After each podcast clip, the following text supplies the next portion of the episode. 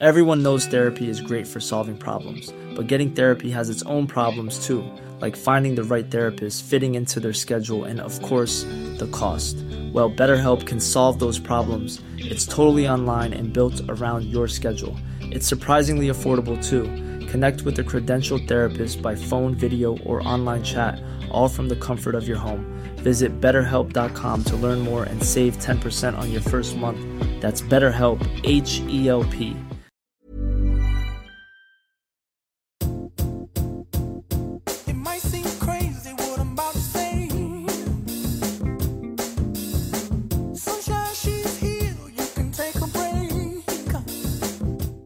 نودل شو.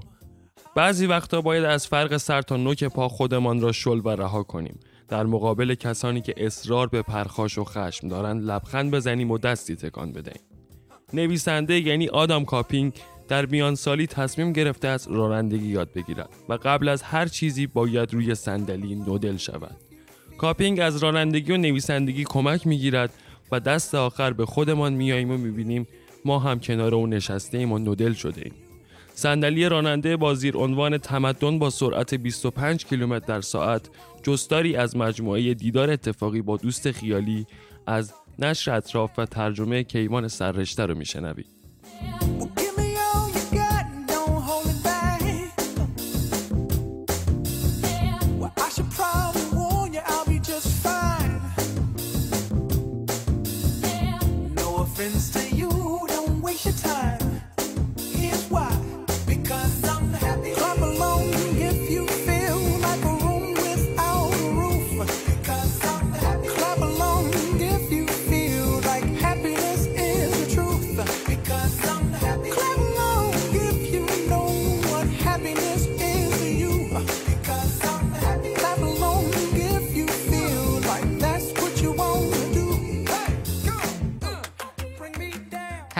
گرفتم رانندگی یاد بگیرم چون می‌خواستم رانندگی یاد بگیرم. به هر کسی که گوشش بدهکار بود گفتم نه دنبال استعاره‌ای برای دوران میانسالیم هستم نه دنبال راهی برای اعلام رهایی از گذشته خودم به عنوان یک عابر پیاده و نه دنبال راهی برای جبران زمانهای تلف شدم روی صندلی کنار راننده. زنان چیزهای زیادی درباره یاد گرفتن رانندگی نوشتند. به نظر می رسد این موضوع برای آنها نماد رهایی است. رهایی بزرگتری از نقشه های منفعلانه زنانه‌ای که به آنها تحمیل شده. رهایی از انفعال و پذیرش درماندگی. مسئله من این نبود. من می‌خواستم رانندگی یاد بگیرم چون می‌خواستم اتومبیل را به شکل درستی به جلو حرکت دهم و از پیجها بگذرانم و به هر جا لازم بود برسانم.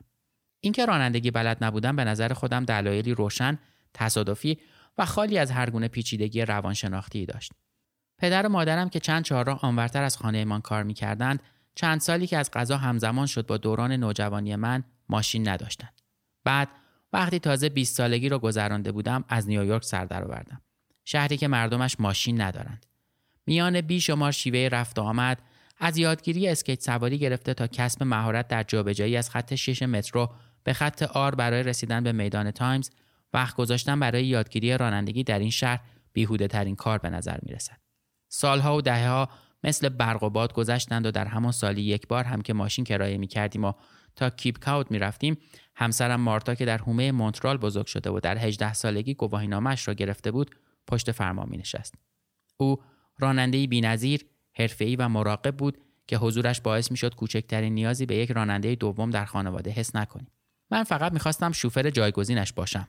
یاری کمکی که بتواند صبحی در ماه اوت تا برکه پشت فرمان بنشیند یا شبی در ماه اوت تا سینمای روباز ماشین براند. دلم می‌خواست شبها بتوانم بروم بستنی بگیرم و صبحها نان دارچینی. البته که پشت تصمیمم برای یادگیری رانندگی انگیزه های دیگر و پستری هم بود.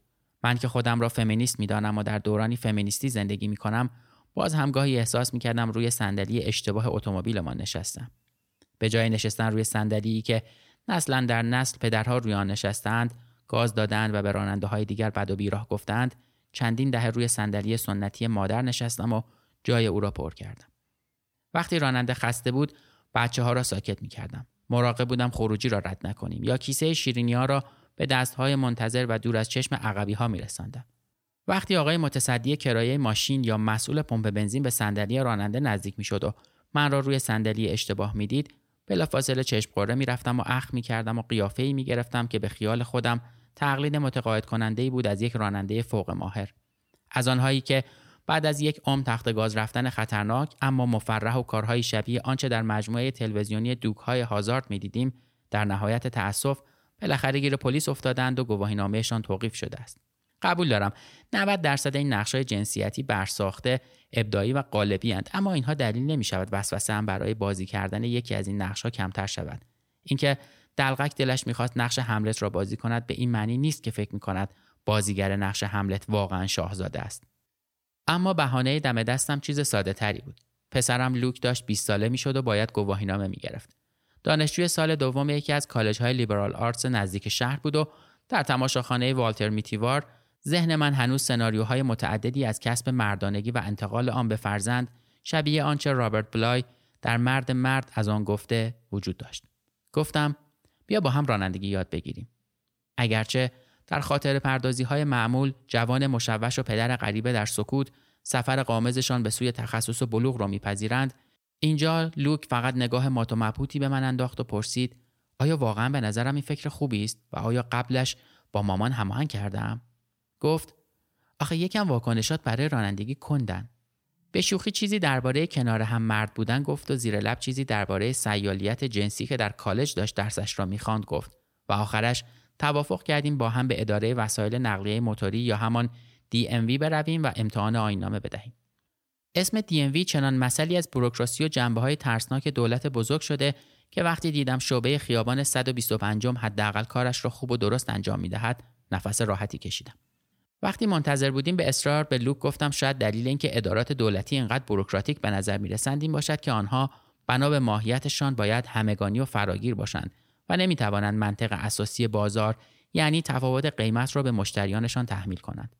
اگر مرفه ها می توانستند پول بیشتری برای خدمات سریعتر بدهند می‌دادند ولی این کار باعث تضعیف بنیانهای شهروندی می‌شد اینکه مسافران درجه یک برای عبور از گیتهای بازرسی فرودگاه صف کوتاهتری دارند ضربه است به مفهوم شهروندی در ذهن ما مفهومی که بر اساس آن قرار است فقیر و غنی به یک اندازه از تأخیرها و تحقیرهای معمول در امور اجتماعی رنج ببرند اینکه چنین چیزی هیچ وقت واقعا در تاریخ اتفاق نیفتاده مثالش اینکه ثروتمندها در دوران جنگ داخلی توانستند با دادن پول از سربازی اجباری شانه خالی کنند چیزی از وچه آرمانیش کم نمی کند. من می‌خواهم دیوید کوک میلیاردر هم کنار شوفرش در صف بیستد و او را هم بگردند که یک وقت بمب و تیغ توی لباسش مخفی نکرده باشد. داشتم خیلی زیاد و خیلی تند حرف می زدم چون بی نهایت نگران امتحان بودم. سالها بود هیچ امتحانی نداده بودم و میترسیدم کتابچه کوچک قوانین راهنمایی رانندگی را خوب نخوانده باشم.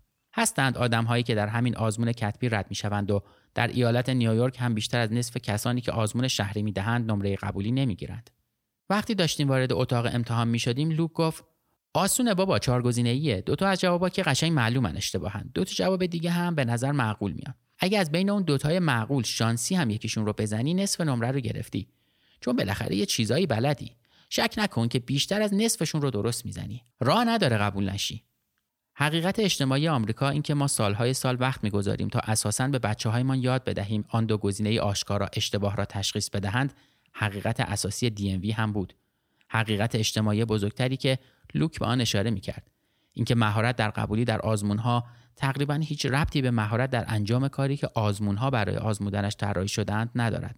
در نهایت بر کل تجربه آموزش رانندگی من سایه انداخت. در آزمون قبول شدم و مدرک آینامه‌ام را با عکسی بدعنق و متناسب گرفتم و همان هفته بعدش در آموزشگاهی در منحتن ثبت نام کردم که از قرار معلوم در آموزش هنرجویان پا به سن گذاشته تخصص داشت. ساعت پنج نیم عصر یک روز سهشنبه روی صندلی راننده ماشینی نشستم که بیرون ساختمانمان پارک شده بود و روی بدنش نوشته بود تحت آموزش. دیدم چند عبارت را هم با دقت و زحمت زیاد با حروف بزرگ و روی نوار چسب نوشتند و به داشبورد چسباندند. نودل، زنبور سایی و دفرانج. همزمان که آینه ها را تنظیم می کردم و سعی داشتم به خاطر بیاورم پدرم همیشه چطور میزانشان می کرد آرتور و لئون مربی رانندگی هم با شور و هیجانی بیشتر از آنچه انتظار داشتم گفت خوشم اومد آره خیلی خوشم اومد. بعد در کمال تعجب من چون توقع داشتم قدم به قدم و نوکپا نوکپا من را وارد آب کند ازم خواست ماشین را راه بیاندازم وارد خیابان شوم و سر خیابان مجاور به چپ بپیچم. به این ترتیب در ساعت اوج ترافیک آپر ایست ساید من بودم که داشتم بین تاکسی های بی‌طاقت در خیابان جلو می‌رفتم. فکر کنم سرعتم ثابت و وحشت زده 25 کیلومتر در ساعت بود.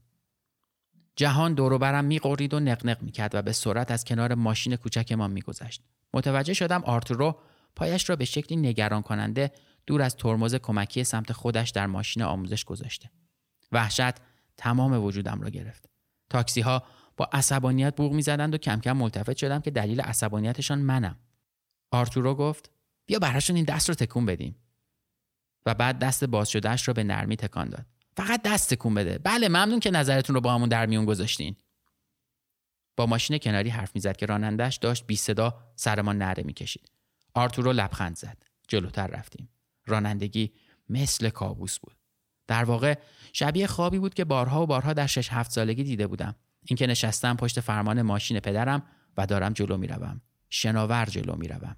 خیس عرق شدم. به شکل شگفتانگیزی به همین ترتیب از خیابان مدیسون گذشتیم و وارد برانکس جنوبی شدیم. بیشتر سعی می‌کردم صاف به جلو نگاه کنم ولی در لحظه هایی که پشت چراغ قرمز متوقف می شدیم و آرتورو به می‌گفت می‌خوام بتونی کف ماشین جلویی رو ببینی و کمی طول کشید تا بفهمم منظورش از کف آسفالت خیابان است چون او هم مثل من بچه شهر بود و فکر می‌کرد هر چیزی که صاف باشد و روی زمین می‌شود کف فرصت می‌کردم معلمم را برانداز کنم. چهره معصوم و صورتی پهن داشت. شبها با برادرش به عنوان دیجی کار می‌کرد عاشق این بود که همزمان با رانندگی ما تکه های از ترانه های قدیمی موتاون رو بخواند و به نظرش ساعت اوج ترافیک منحتن و خیابان های تجاری و شلوغ سوم و آرتور در برانکس جنوبی محله خودش بهترین مکان برای آموزش رانندگی بود. در حالی که من رانندگی می‌کردم و زور می‌زدم تا ترسم بالا نزند، آرتور را یکسره بلبل زبانی می‌کرد. معلمی عالی و سخنوری درخشان بود و به شکل عجیبی می‌توانست در آن واحد هم بسیار رسمی باشد همه دستورالعملهایش را حتی آن لحظه آخریایی را که از مرگ حتمی نجاتمان می‌دادند به شکل درخواست های معدبانه مطرح کند و هم بسیار گرم و صمیمی. درباره پدر و مادر اکوادوریش برایم گفت و درباره دوران بچگیش به عنوان یک مهاجر. ازدواج ناموفقش دو فرزند عزیزش و برنامه هایی که برای زندگی آینده چه عشقی و چه حرفه‌ای در سر داشت. با لحنی عادی می‌گفت خب داری میریم بالای شهر خواهش می‌کنم مستقیم ادامه بده بسیار خوب. و سینش می‌زد. بعد می‌گفت خوشم اومد. به سمت شمال می‌رفتیم تا به پل خیابان مدیسون یا پل خیابان ویلیس یا پل خیابان سوم نزدیک شویم. همه پل هایی که قبلا از وجودشان بیخبر بودم. می‌گفتم اینجا بپیچم؟ صدایم میلرزید و راننده های شرکتی و تاکسیران ها مثل برق از کنارم میگذشتند و جلویم میپیچیدند. جواب می‌داد میشه محبت کنی ماشین رو اینجا کمی به چپ بگیری؟ کمی به چپ. همینجور بگیر به لاین چپ نگاه کن راهنما بزن و بگیر به چپ. ممنونم ممنونم. بسیار خوب خیلی خوشحالم که اینجوری انجامش دادی. یک بار زد زیر آواز. چون من خوشحالم اگه حس می‌کنی یه اتاقی بدون سخفی با من دست بزن چون من خوشحالم. اگه حس می‌کنی حقیقت همون خوشحالیه با من دست بزن. و بعد گفت ممنونم که اینقدر راحت انجامش دادی. الان دیگه همین رو ادامه میدیم و دیگه اینجا نگهت میدارم. وقتی با همان سرعت 25 کیلومتر در ساعت همیشگی هم از روی پل رد شدم و از بیخ گوش 18 چرخی که از روبرویم میآمد گذشتم این را گفت و همزمان پایش را چابک روی ترمز سمت خودش لغزاند. راننده تریلی دستش را کوبید روی بوغ. در واقع روی چیزی شبیه شیپور بخار و آرتورو ملایم به سمتش دست تکان داد و گفت بیا حالا براش دست تکون بدیم. این دست یعنی ممنونم ازت. یعنی خدا حفظت کنه. یعنی تو روحت. دست هر معنی که با بخوایم میده. آها خیلی ممنون که برامو بوخ زدی. شریک شدن نشونه اهمیت دادنه. آرام لبخند می‌زد و در همان لبخندش فحشی از طرف من به آن راننده کامیون جا می‌داد و من هم میخندیدم و برای راننده کامیون دست کام می‌دادم. بعد آرتورو تکیه می‌داد و اجازه می‌داد من برانم و همزمان برایم از بچه هایش برایان آرمانی و هیلاری آلیسه می‌گفت و از تلاشش برای اینکه در مدرسه از راه به در نروند و از بیماری پدرش و محبت مادرش. مدام می‌گفت نودل شو. و خیلی زود فهمیدم منظورش این است که آرام باش و از فرق سر تا نوک پا خودت را شل و رها کن. به این نتیجه رسیدم که بیوقفه حرف می‌زند تا به تو فرصت چندانی برای فکر کردن ندهد و اینطوری بتوانی نودل شوی. وحشت همیشه محصول تخیل است. تخیلات که به کار میافتد عواقب بد کار را می‌بینی و این تصویر مغزت را فلج می‌کند و نمی‌گذارد هیچ تصمیمی بگیری. آرتورو قبل از اینکه فرصت فکر کردن داشته باشم در اوج شلوغی من را برده بود وسط بزرگراه افتیار دو یا سه بار در هفته یکی دو ساعت رانندگی می‌کردیم تا بالای برانکس جنوبی می‌رفتیم و برمیگشتیم. لوک پنج ساعت کلاس گذراند و کارش تمام شد. آماده آزمون شهری بود. آرتورو من را با سرعتی حلزونوار در خیابان آرتور و خیابان سوم راه می‌برد تا زمانبندی پیچیده لازم برای تصادف نکردن با آبران پیاده بی توجه به چراغ قرمز را یاد بگیرم. بعد به قسمت های متروک محله می بردم که پنجره هایش را با تخت پوشانده بودند تا آنجا پارک دوبل و دور دو فرمان تمرین کنم. بعد به هم جایزه می‌داد و می بردم به یکی از های مهم بروکنر یا FDR که می توانستم در کمال ناباوری تا 65 کیلومتر در ساعت سرعت بگیرم و مثل راننده تاکسی ها خط عوض کنم تا برسم به خروجی خانه. برخلاف همه چیزهای دیگری که در میان سالی یاد گرفتم، رانندگی از مسیر معمول یادگیری یعنی قدمهای کوچک و مرحله به مرحله و خرد کردن اجزا و سرهم کردنشان منحنی که با به دست آوردن یک مهارت کوچک بعد از مهارت قبلی شکل می‌گیرد و از آن بالا می‌رویم پیروی نمی‌کرد. فهمیدم رانندگی خیلی سخت نیست فقط خیلی خطرناک است. گاز می‌دهی و فرمان را میچرخانی و همین. حالا صاحب سلاحی دوتونی هستی که می‌توانی آن را به سوی هر چیزی که خواستی نشانه بگیری و کافی است کمی پدال را محکمتر فشار بدهی تا با هر سرعتی که خواستی به سمت هدف بروی. بیچاره مردم روی خط آبر، مرد رکابی پوشی که دارد بیخیال به جلو قدم می‌زند، مادری که دارد دست بچهش را می‌کشد. تصورش را هم نمی کنند که پشت فرمان نشستن من چه خطری برایشان دارد. من هم وقتی روز و شب همین کارها را می‌کردم هیچ تصوری از خطری که تهدیدم می‌کرد نداشتم. ماشین ها ترسناکند و در عین حال عادی ترین چیزهای دنیا. این عدم تناسب بین سختی کار و خطری که دارد امضا و نشانه تمدن ماست. از مسلسل بگیرید تا بمب اتم. پدالی را فشار می دهید و دو تن آهن در خیابان به جلو می جهد. ماشه ای می کشید و 20 دشمن می میرند. دگمه را می چرخانید و شهرهایی در آتش می سوزند. نکته زندگی در جامعه ای با فناوری پیشرفته این است که کمترین حد تلاش بیشترین میزان نتیجه را به همراه می آورد. راه رسیدن به رفاه آسانسازی کارهای سخت است. راه رسیدن به فاجعه هم همینطور. کشف اینکه در هر لحظه چقدر به وقوع فاجعه نزدیکی مزید بر علت شد تا دگمه وحشتم فشرده شود. آوازخانی ها و نکتگویی های آرتورو کمی از این وحشت میکاست ولی خودم هم سعی می کردم راه های دیگری برای غلبه بر آن پیدا کنم.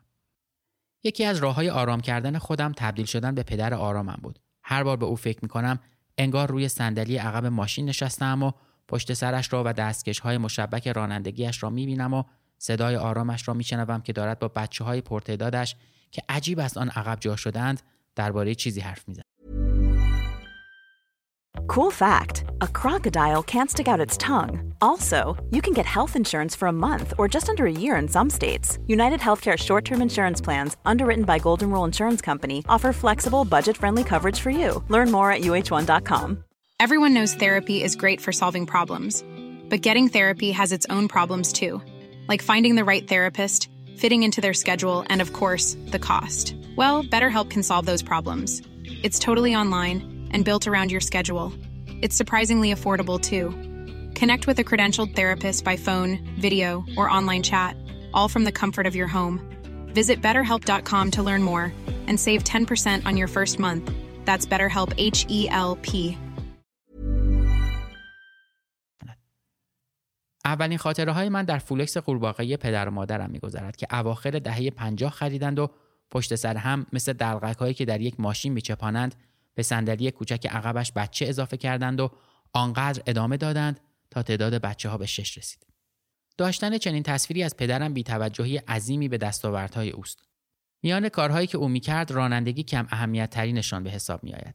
با این حال اگر رانندگی را تمثال خدمتی قدر نادیده بگیریم در این تصویر از پدرم شمایل کاملی از او وجود دارد. هیچ ابایی نداشت که با ماشین دور بیفتد و به شش بچه و دوازده نوهش که حالا مثل مهره یک بازی رومیزی در کل آمریکای شمالی پراکنده شده بودند سر بزند. از هومه اونتاریو تا بوستون تا ان آربر تا برکلی تا واشنگتن تا نیویورک 15 16 ساعت رانندگی می‌کرد و با لبخند و ریشی درآمده از راه می رسید. خوش داشت بگوید تا حالا تصادف نکردم. وقتی نوجوان بودم خیلی به هم نزدیک بودیم و اینکه می‌دانستم هیچ شباهتی به هم نداریم باعث می‌شد بیشتر هم دوستش داشته باشم. متین و استوار بود و قبای سرپرستی امور دانشجویان یک پردیس دانشگاهی به قامتش برازنده بود. همه چیزهایی که من دلم نمی‌خواست باشم. رانندگی نکردن من از یک جهت واکنشی بود به همیشه رانندگی کردن او. ما خودمان را در آفتاب پدرانمان و در عین حال در سایهشان میپرورانیم. از آنچه به ما میتابانند رو برمیگردانیم. پدرم عادت داشت تعریف کند که رانندگی را از ده دوازده سالگی شروع کرده. از وقتی پسر بچه کوچکی بوده و در مزرعی در مونتگومری پنسیلوانیا با خانوادهش زندگی می‌کرده. خانواده یهودی که به شکلی نامعمول میان هلندی های پنسیلوانیا سکونت داشت. اولین ماشینی که پدرم پشت فرمانش نشست یک جیپ دست دوم ارتشی بود که به عنوان تراکتور ازش استفاده می‌کردند. در 16 سالگی هم گواهی نامه گرفت. همیشه برایم می‌گفت که ماشین داشتن برای یک نوجوان صرفا راهی برای استقلال نبود. گرچه این هم بود می توانستی پشت فرمان بنشینی و به آتلانتیک سیتی پراوینس تاون و حتی اولد کبک بروی. جدا از آن راهی بود برای داشتن فضای شخصی.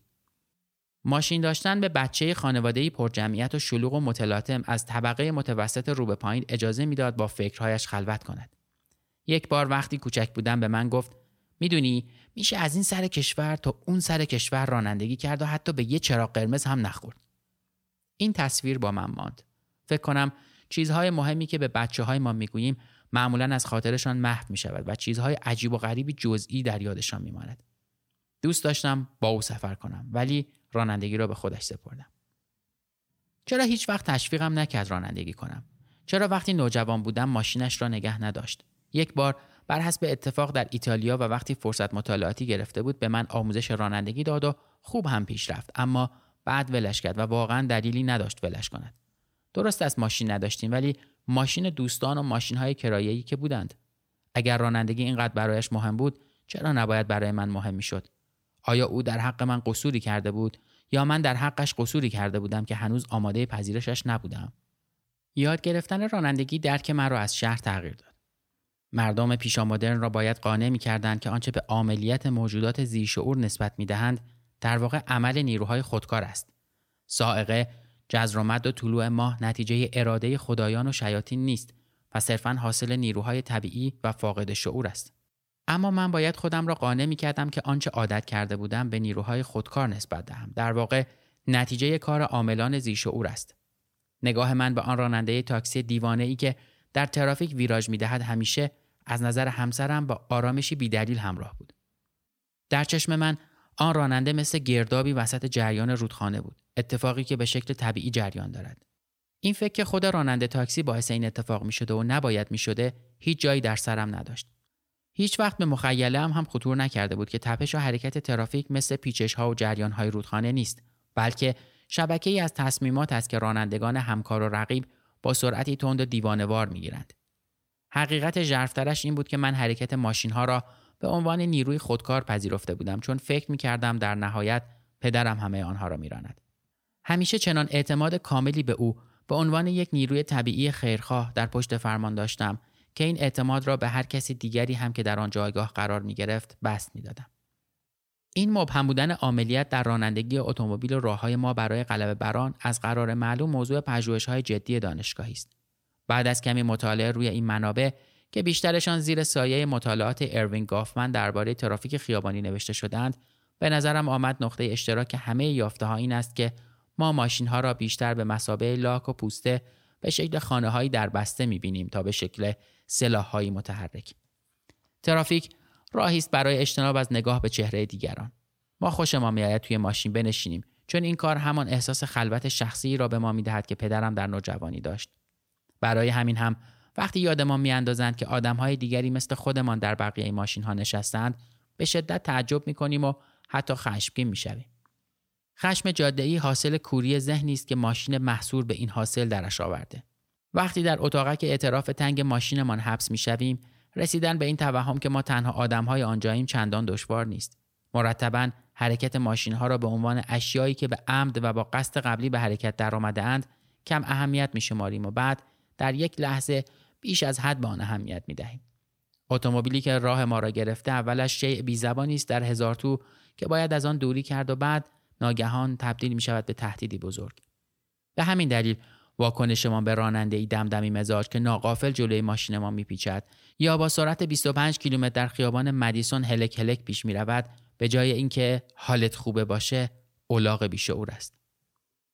بخشی از متد آرتورو اگر اصلا متدی داشت این بود که رانندگی را بیشتر شبیه قدم زدن در پیاده رو کند. کاری پر از شناختن و دستکان دادنها و جاخالی دادنهای زود هنگام خفیف کردن آن تکانه های ناگهانی که موتور احتراق سوخت وارثشان می شود. آن همه رانندگی با آرتورو بعد از خواندن های دانشگاهی باعث شد که نه تنها کم کم از رانندگی لذت ببرم بلکه کم کم از اتومبیل ها هم خوشم بیاید و رانندگی در نظرم یکی از آخرین کارهای دموکراتیکی بیاید که انجام می دهیم. مدت های مدید اتومبیل ها در نظرم سلاح های علیه تمدن بودند و این را هم بارها در نوشته های منتشر شده هم گفته بودم. اتومبیل ها شهرها را می بلیدند. حمل و نقل عمومی را نابود می کردند.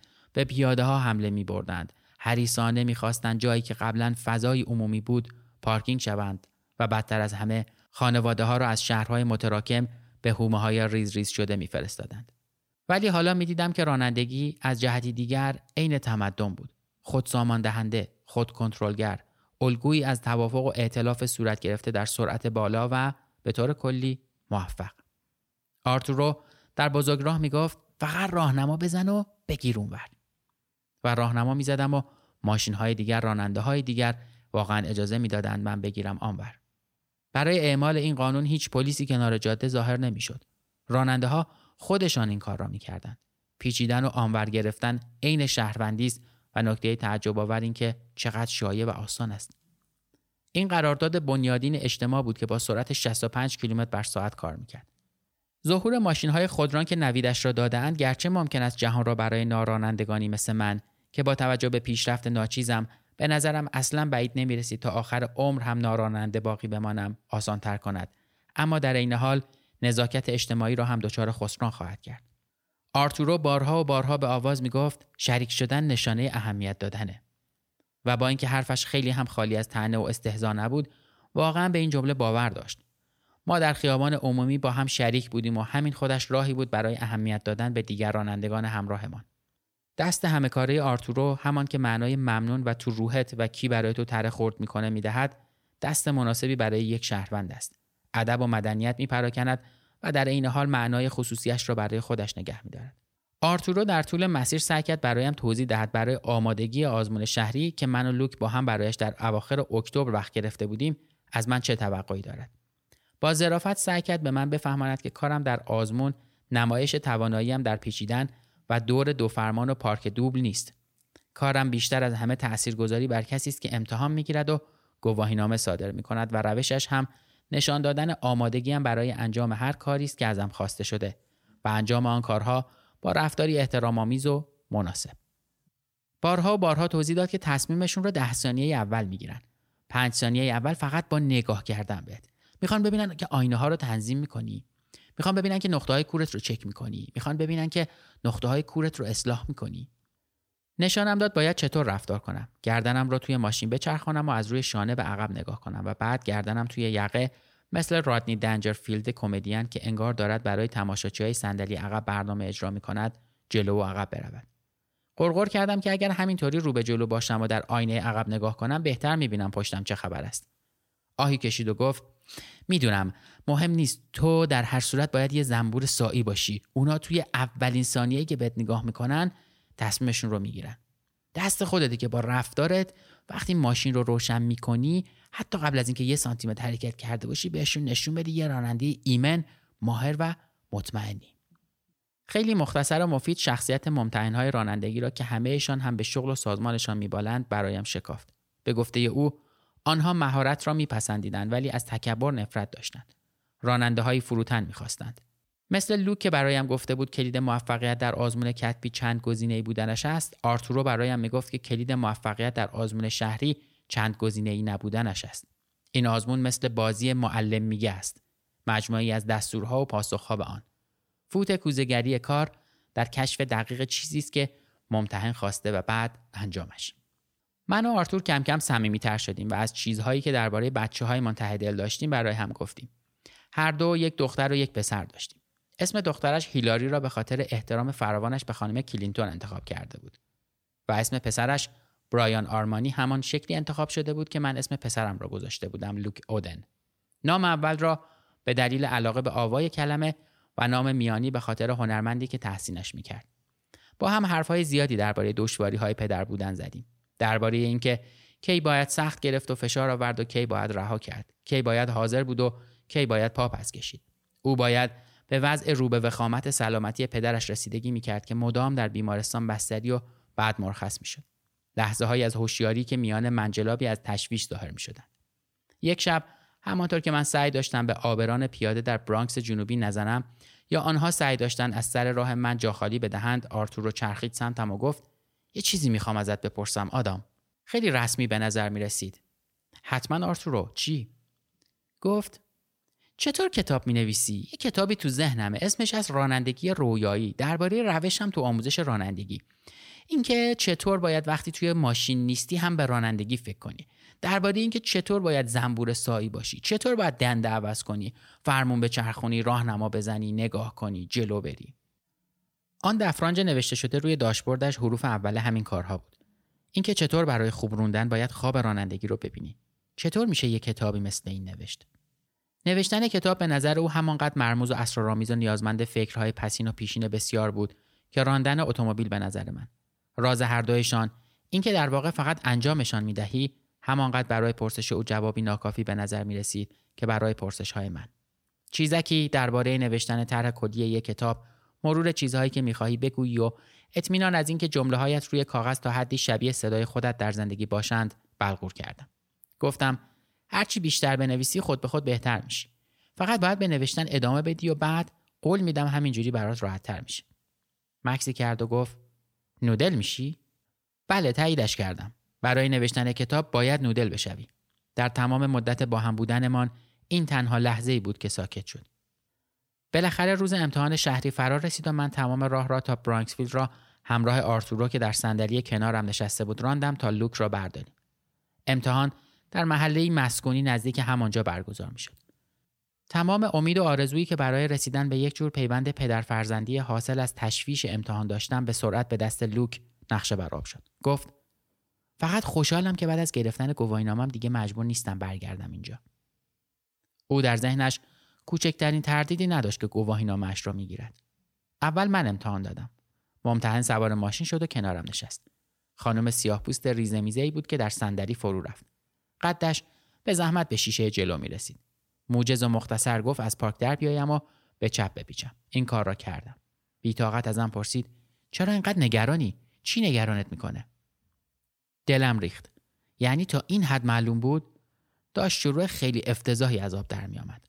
با دهان خشک جواب دادم موقعیت. کدوم موقعیت؟ سر چراغ بپیچ چپ گفتم موقعیت امتحان دادن. به شکلی عجیب انگار این حرف به مزاقش خوش آمد. گفت خب چطور گواهینامه نداری؟ چطور تا حالا گواهینامه نگرفته بودی؟ کجا بزرگ شدی؟ ماشین را با سرعتی که امید داشتم مناسب باشد در خیابانها هدایت کردم و کل داستان را برایش گفتم. ازم خواست پارک کنم و دور دو فرمان بزنم. بعد به گفت بزنم کنار. پرسید می‌خوای با گواهینامت چی کار کنی؟ لبخند بیرمقی زدم. بعد از کمی مکس گفتم بچه هم رو ببرم دریا. کدوم دریا؟ نمی‌خوای بری همتون کوفتی که؟ در لحنش تحقیر سرخوشانه ای داشت. آنقدر برای شفاف بودم که آنور خیابان را هم می‌توانست ببیند. گفتم نه کیپ کات. کیپ کات جزیره مارتاز وین یارد رو دوست دارم. جواب دادم چرا؟ حس کردم دلش می‌خواهد جوابش را بدهم. جواب داد چرا؟ چون من رو یاد جنوب میندازه. با حالت حکیمانه گفتم بله میندازه. توی گلوگی هاش شباهت خاصی هست. تو کی به عمرت رفتی جنوب؟ باز لبخند بیرمقی زدم. پرسید از چه راهی امرار معاش می‌کنم؟ گفتم می‌نویسم. گفت منم می‌تونم یه کتاب بنویسم. درباره چی؟ همین. واضح بود. کارهایی که مردم توی امتحان رانندگی می‌کنن. گفتم خب یه قصه خوب که می‌تونه بره توی کتاب بگو. حس می‌کردم دلش کمی مقاومت می‌خواهد کمی جربزه از سمت کارآموز. گفت یه میلیون داستان هست. بعد مشغول کار با کامپیوتر کوچک دستیش شد. بعد از مدتی دوباره پرسید با این گواهینامه می‌خوای چیکار کنی؟ وقتی فهمیدم دارد بهم گواهینامه می‌دهد قلبم داشت از جا در میآمد یک راننده گواهینامه دار شدم. ولی سوال و شگفتیش واقعی بود. لحنش شبیه کارمند پشت میز نشینی بود که از او خواستند برای یک مریض رو به موت گواهی ازدواج صادر کند. می توانست برگی را بدهد ولی نمی‌فهمید چه فایده ای دارد. بالاخره گفتم با ماشین میرم خونه. خورناسی کشید. ترکیب عجیبی از پرخاشگری و شوخطبی در حرفهایش بود. و چنان حجمی از سیاست طبقاتی و نژادی و جنسیتی زمینی که می توانست چند سالن سمینار کالج لیبرال آرتس لوک را پر کند. در ده ثانیه اول ایارم را سنجیده بود. رانندگیش چنگی به دل نمی‌زند ولی به شدت مشتاق از کارش را خوب انجام دهد. مسئولیت پذیر است. گرچه کمی مزهک. در جاده خطری برای مردم خوب ایالت نیویورک نیست.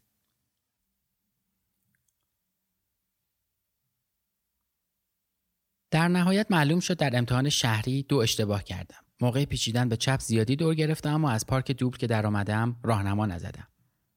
با این حال اگر من حاضر بودم آدم سربراهی باشم او هم حاضر بود تا جای ممکن جفنگیات من را تحمل کند. اگر من نودل می شدم او سوس می شد.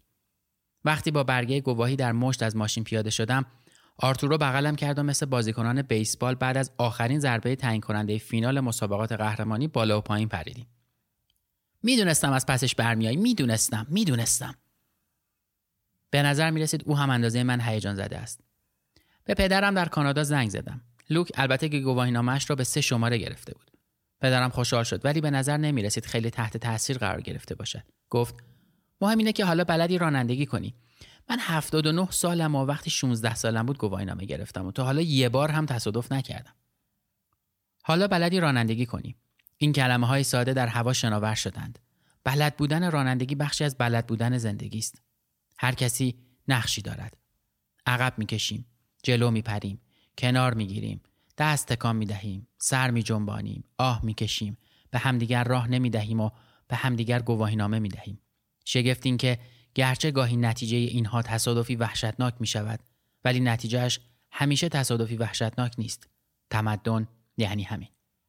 گواهینامه را گذاشتم توی کیف پولم و از آن موقع تا به حال هنوز فرصت استفاده ازش پیش نیامده. ما معمولا ظرفیت های ما را گسترش می دهیم بدون آنکه زندگی ما را تغییر بدهیم. آدم های این شهر می روند تعطیلات مخصوص مراقبه و بعد برمیگردند به همان زندگی منحتنی همیشگی.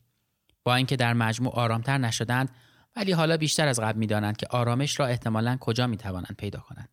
آدم ها می روند کلاس آشپزی و بیشتر از قبل آشپزی نمی کنند ولی آشپزی را بلد می شوند.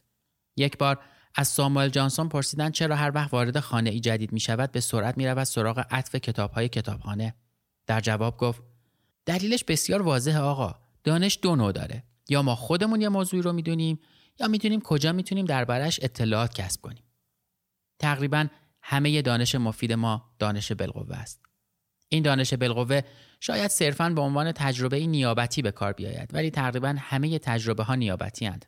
اصلا برای همین است که داستان و فیلم و نمایشنامه و عکس داریم.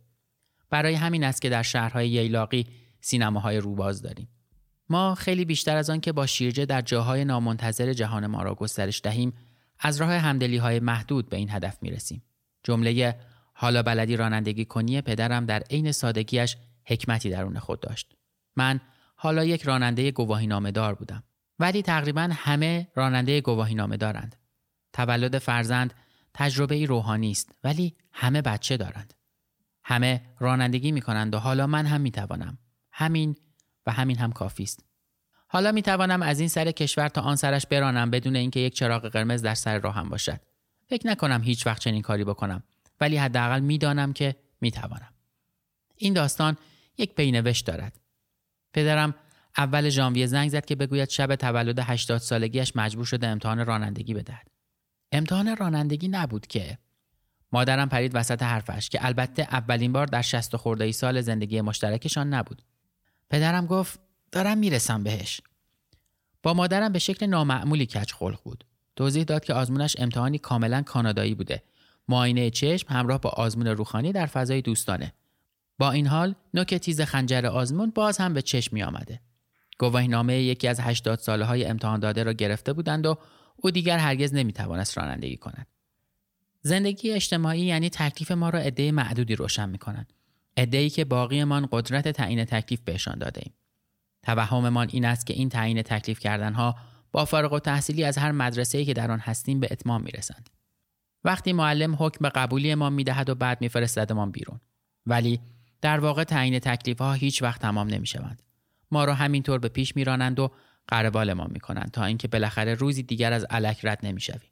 یک نفر جای ما می نشیند پشت فرمان و برای آخرین بار میراندمان تا دم در خانه. on the road again. Just can't wait to get on the road again. The life I love is making music with my friends. And I can't wait to get on the road again. On the road again. Going places that I've never been. Seeing things that I may never see again. I can't wait to get on the road again on the road again.